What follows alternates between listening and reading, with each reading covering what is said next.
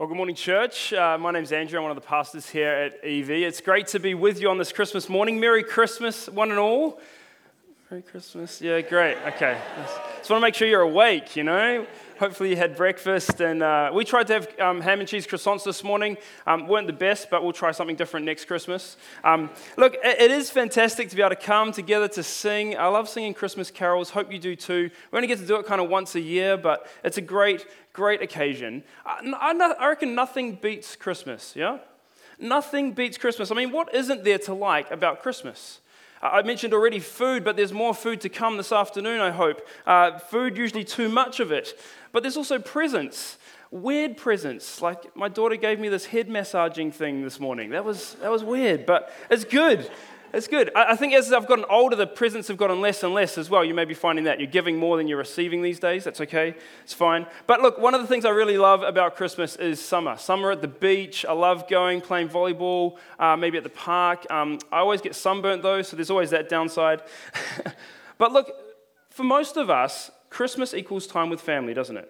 Whether that's immediate family or extended family or church family here. Christmas is one of those occasions that brings people together. Nothing beats Christmas. But I want to put it to you this morning that there's another reason why nothing beats Christmas. Nothing beats Christmas because on that very first Christmas, the Son of God took on flesh to give us eternal life. So why don't you pray with me as we come to God's word and hear him speak. Let's pray.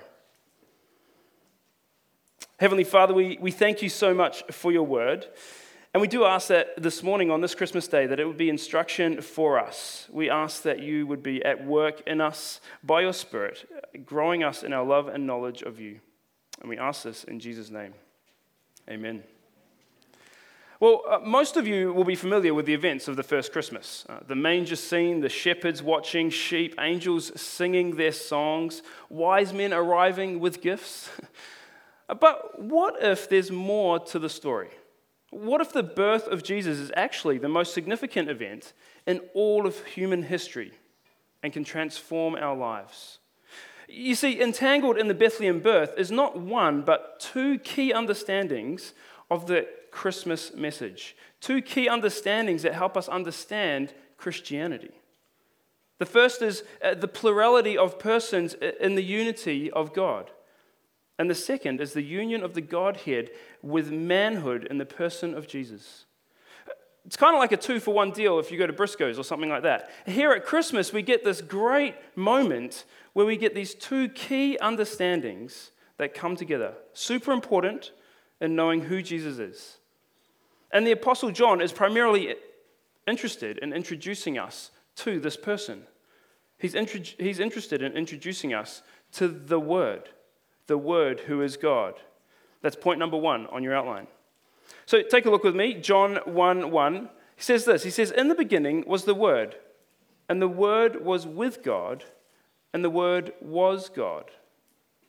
So John, the apostle, he's telling us at least three things in this very first verse. He's telling us that he was there in the beginning, not John, but the Word. He was there from the beginning, eternal. He was there with God, but separate to him. And then thirdly, that he was God, the same as God. And so the assertion that John is making is that from the beginning of time, there existed a plurality of persons in the Godhead, God the Father and God the Word. Verse 2 continues, he, the Word, was with God in the beginning. All things were created through him, and apart from him, not one thing was created that has been created. That verse 3 there just clarifies for us what it means, Word to be with God. The Word was the co-creator with God the Father.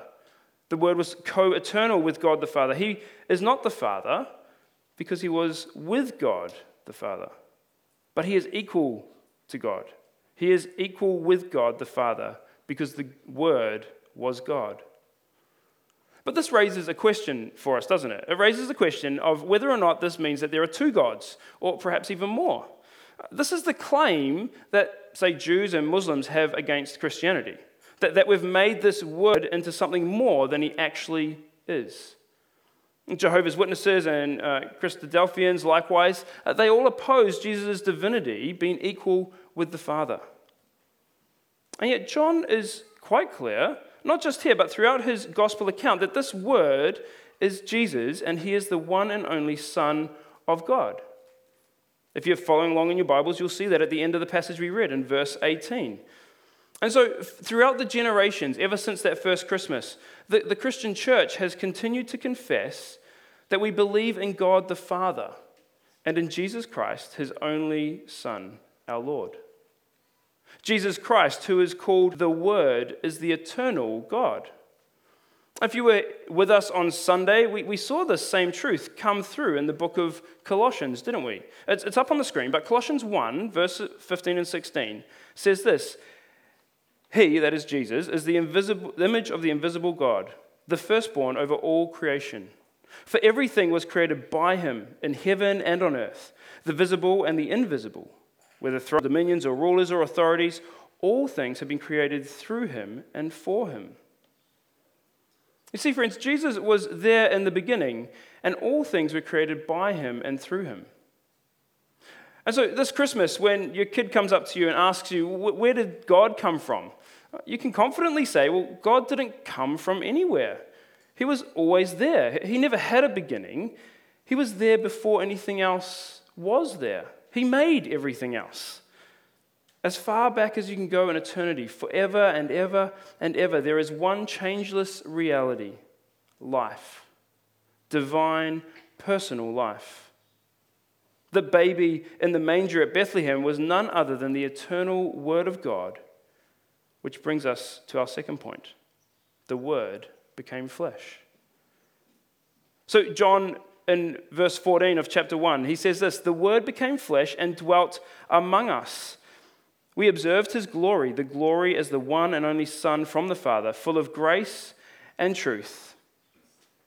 A little further on in verse 17, he says, For the law was given through Moses, grace and truth came through Jesus Christ.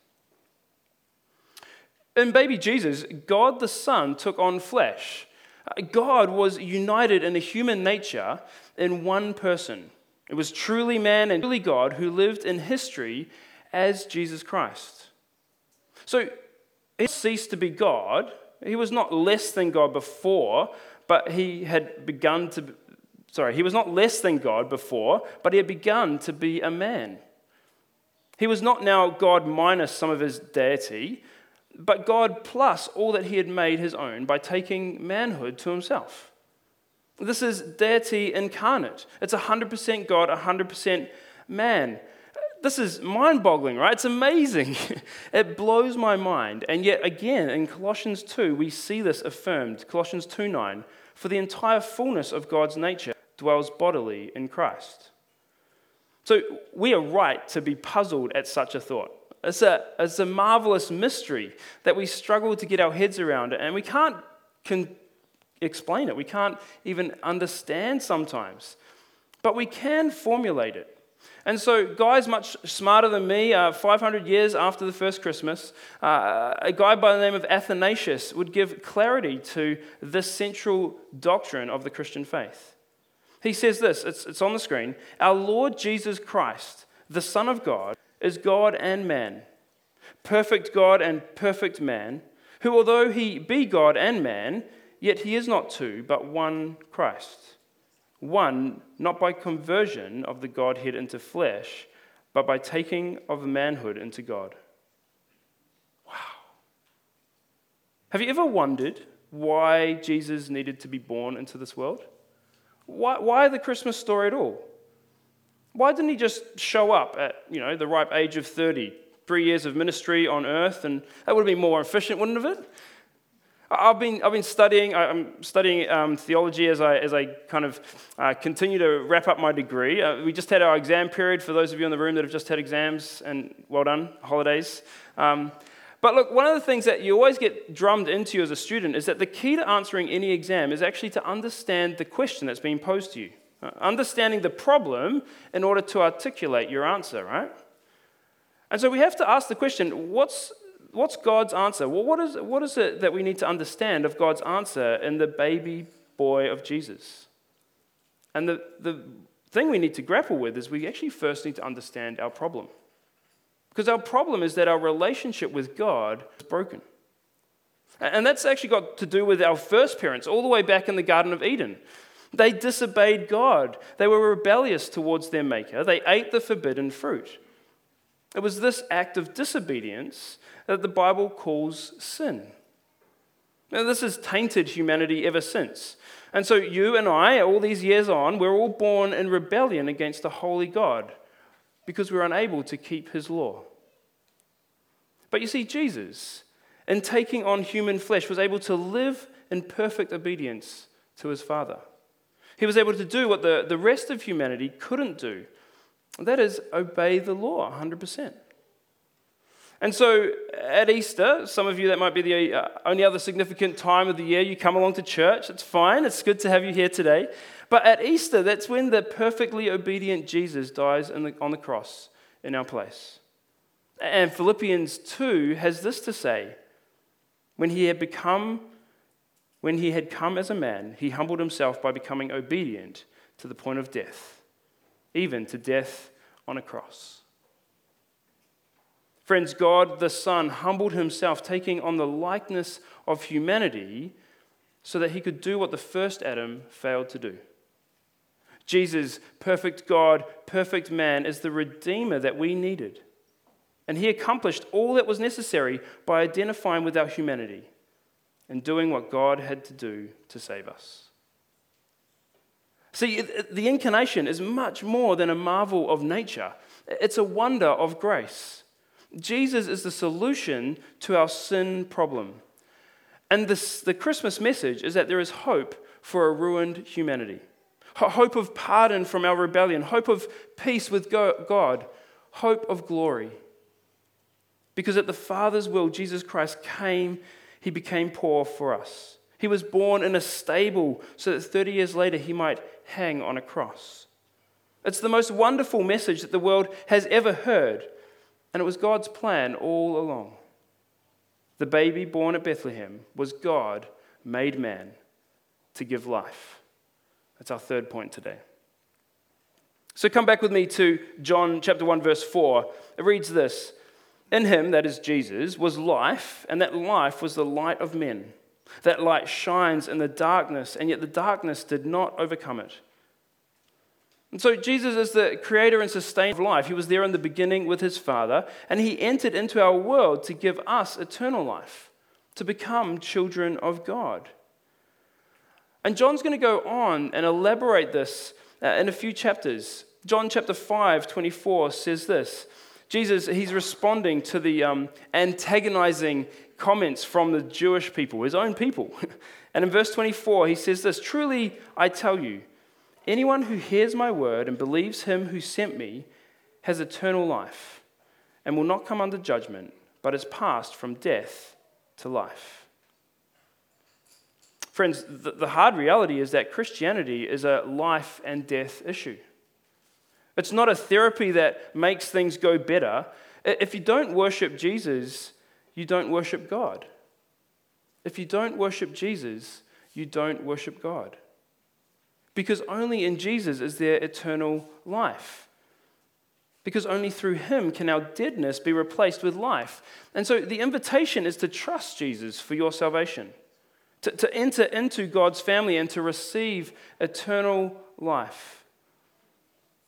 Now, you might have come here today, you might have been dragged along by family or friends, and I want to say again, we're really glad that you're here, but we do believe that this is the most important event in human history. That at Christmas, when Jesus came into the world, something profound happened, something amazing. Look, perhaps you've recognized that you haven't been living God's way.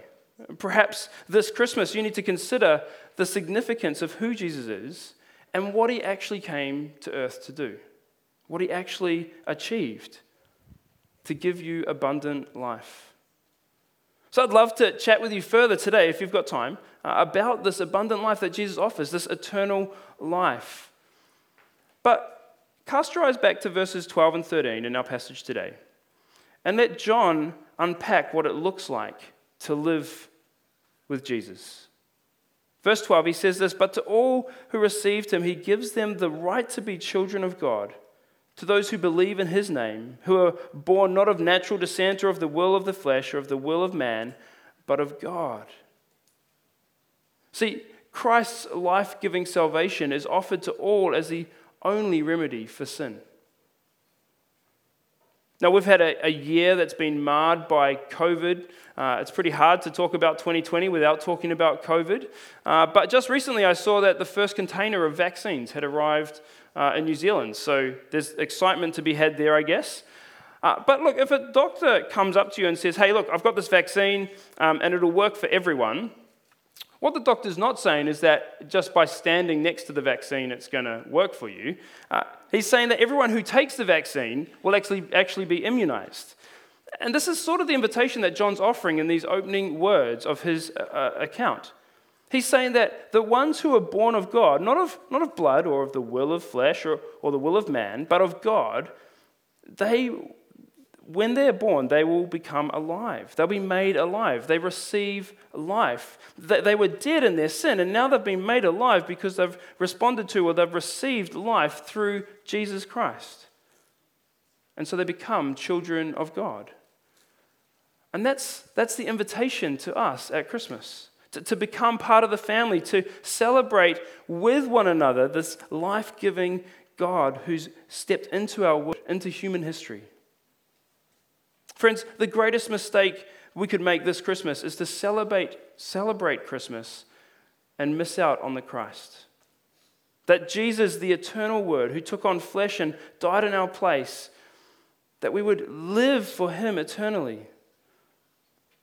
In Jesus, God is revealed to live the perfect life. He died in our place and he rose again to show us the life that he gives us. And this is how God faithfully demonstrated his love for us, by writing himself into the history books of the world, redeeming for himself a bunch of rebellious people for his glory and for our joy. Perhaps the most famous or most quoted Bible verse in the world is from John's Gospel. John 3:16, for God so loved the world that he sent his one and only Son, so that whoever believes in him may not perish, but have what? Eternal life. Oh, what a God we serve. What a Savior we have in Jesus. And what a joy it is to know him, that our hope is secure because of this marvel of the Christmas story. Friends, nothing beats Christmas. And may we never forget that. Let's pray.